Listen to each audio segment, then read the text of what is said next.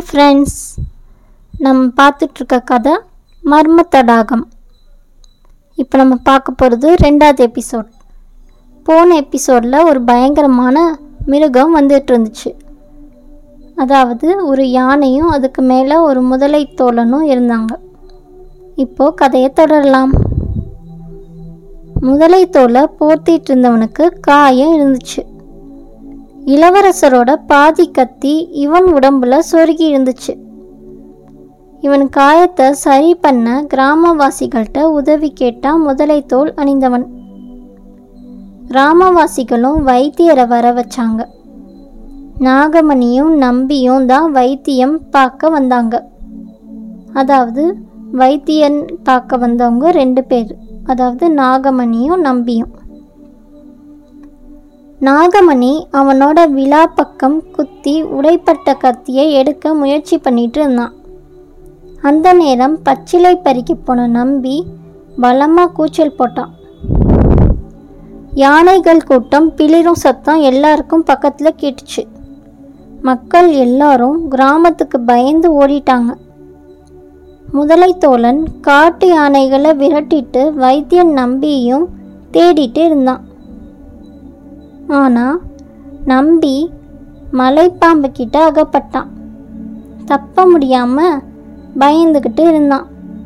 அந்த பக்கமாக வந்துட்டு இருந்த வெற்றிவேலன் நம்பியை காப்பாற்றிட்டான் அப்போ முதலை தோழன் அங்கே வந்து மிரட்ட வேலனும் கோணாங்கியும் அவனை தாக்க தயாரானாங்க. அப்போ நம்பி எல்லா விஷயத்தையும் சொல்லிட்டான். வெற்றிவேலனும் கோணாங்கியும் முதலை தோழனை யானை மேலே ஏற்றி தங்கப்புறத்துக்கு அழைச்சிட்டு கிளம்பிட்டாங்க. முதலை தோழன் தான் தங்கராசனோட மகனையும் மகளையும் தூக்கிட்டு போயிருப்பான்னு வெற்றிவேலன் நினைச்சான். காயமுள்ள அவனுக்கு சிகிச்சை செஞ்சு அவன் அரசட்டை கொண்டு போய் நிப்பாட்ட நினைச்சான். ஆனால் வழியில் மலைவாசிகள் வழி மடக்கிட்டாங்க. சில குதிரை வீரர்களும் வந்துட்டாங்க. குதிரை வீரர்கள் வந்ததுக்கு அப்புறம் தான் தெரியும் மந்திரி ஒரு கிராமத்து பக்கத்தில் முகாம் போட்டிருக்காருன்னு. அந்த முதலை தோழனை மகரவர்மன்னு கூப்பிடுறாங்க. அவன் பெயர் மகரவர்மன். அந்த மகரவர்மனை மந்திரி கிட்ட கூட்டிகிட்டு போயிட்டாங்க. மகரவர்மன் தன்னோட யானைக்கு தண்ணி வேணும்னு சொல்லி அங்கேருந்து பெரிய குளத்துக்கு போயிட்டாங்க. அப்போ அந்த மூணு பேர் தான் இருந்தாங்க. யார் யாருன்னா வெற்றிவேலன் கூணாங்கி மகரவர்மன். நான் இறக்கிறதுக்கு நிச்சயம். இப்படி இருந்தா என்ன அப்படி இருந்தா என்ன? இந்த குளத்திலேயே மூழ்கி இறக்குறேன்னு சொல்லி யானையை சட்டுன்னு மூழ்க சொல்லிட்டான். யானையோட வேலன் கோணாங்கி மகரவர்மன் மூணு பேரும் மூழ்கிட்டாங்க.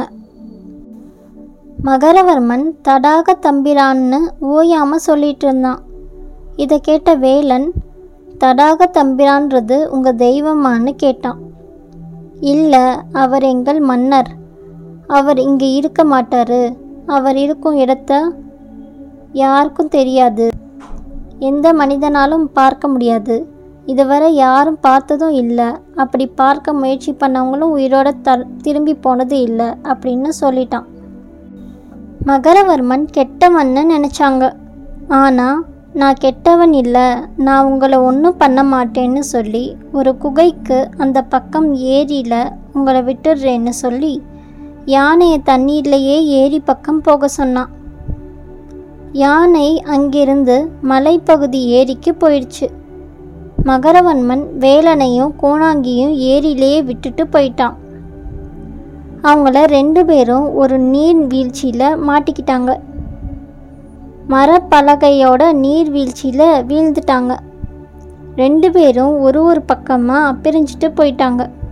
வெற்றிவேலன் ஒரு பக்கமாக கரை ஒதுங்கி கோணாங்கியை தேடினான். அப்போது புலி கோணாங்கியை தாக்க வந்துச்சு. வேகமாக வந்தான் வெற்றிவேலன். கோணாங்கியை காப்பாற்றிட்டான் அப்புறம் அவங்க நடந்து போயிட்டுருக்கும்போது ஒரு ராட்சச மரம் ஒரு குள்ளனையும் ஆட்டையும் பிடிச்சி இழுத்துட்டு இருந்துச்சு. வெற்றிவேலன் தன்னோட வாளை வச்சு அந்த மரக்கிளையை வெட்டி ரெண்டு பேரையும் காப்பாத்தினான் அது குள்ளர்குள்ள சேனாதிபதி.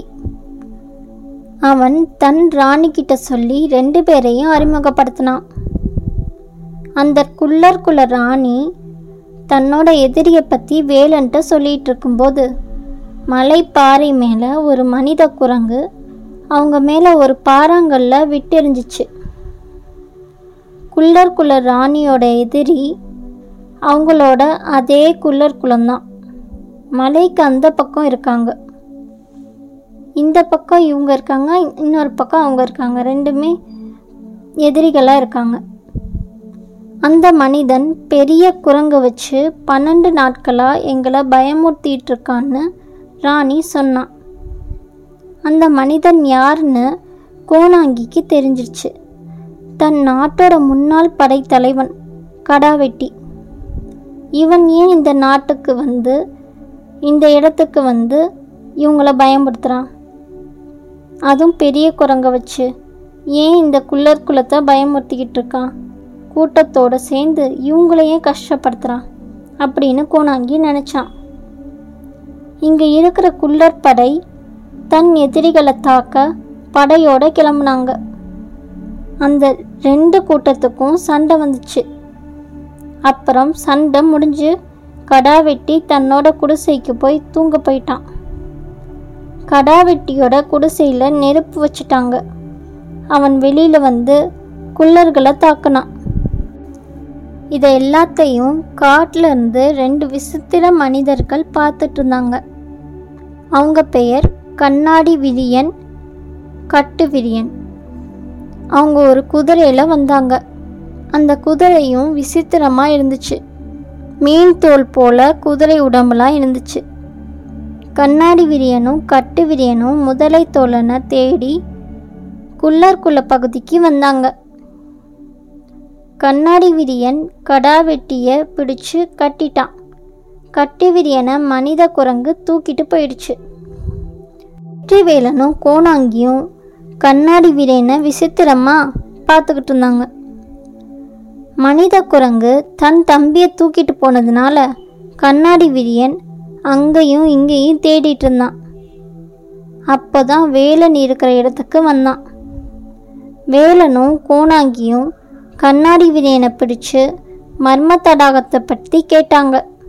அப்போ அந்த அதிசய குதிரை மேலே கடா வெட்டி ஏறி வந்துட்டு இருந்தான். ஆனால் அந்த ராட்சச விருட்சம் அவனை பிடிச்சிட்டு இருந்துச்சு. கடா வெட்டியால் தப்ப முடியலை. அதாவது ராட்சச மரம். மர்ம தடாகத்தை அடைய கட்டுவிரியனோட உதவி தேவைன்னு வெற்றிவேலன் நினச்சான். கடா வெட்டி இறந்ததுக்கப்புறம் வெற்றிவேலனை கூணாங்கியும் மர்ம தடாகத்தை தேடி போனாங்க. ஏன்னா மர்ம தடாகத்தில் தான் அரசனையும் அரசியும் மறைச்சி வச்சிருக்காங்க. கட்டுவிரியனும் அவங்க பின்னாடியே வந்தான். அப்போ ஒரு குகையிலிருந்து மனித குரங்கு ஓடி வருது. அதை துரத்திட்டு வெளியில வரான் மகரவர்மன். அந்த யானை மனித குரங்கு தாக்குது. கோணாங்கி மனித குரங்கை காப்பாத்திட்டான். அதை வாகனமாக்கிட்டான். வேலனும் கோணாங்கியும் நதிக்கரைக்கிட்ட மகரவர்மனையும் தேவசர்மனையும் பார்த்தாங்க. தேவசர்மன்றவர் வேலனோட பழைய நண்பர். தேவசர்மன் தடாக தம்பிரான் அரசருக்கு உதவி செய்கிற வைத்தியர். யானை குரங்க தாக்குனதுனால வேலன் அந்த யானையை கொல்ல போகிறான் அந்த இடத்துல தேவசர்மன் மகரவர்மன் கட்டுவிரியன் கண்ணாடி வீரியன் அப்படின்னு நாலு பேர் இருந்தாங்க.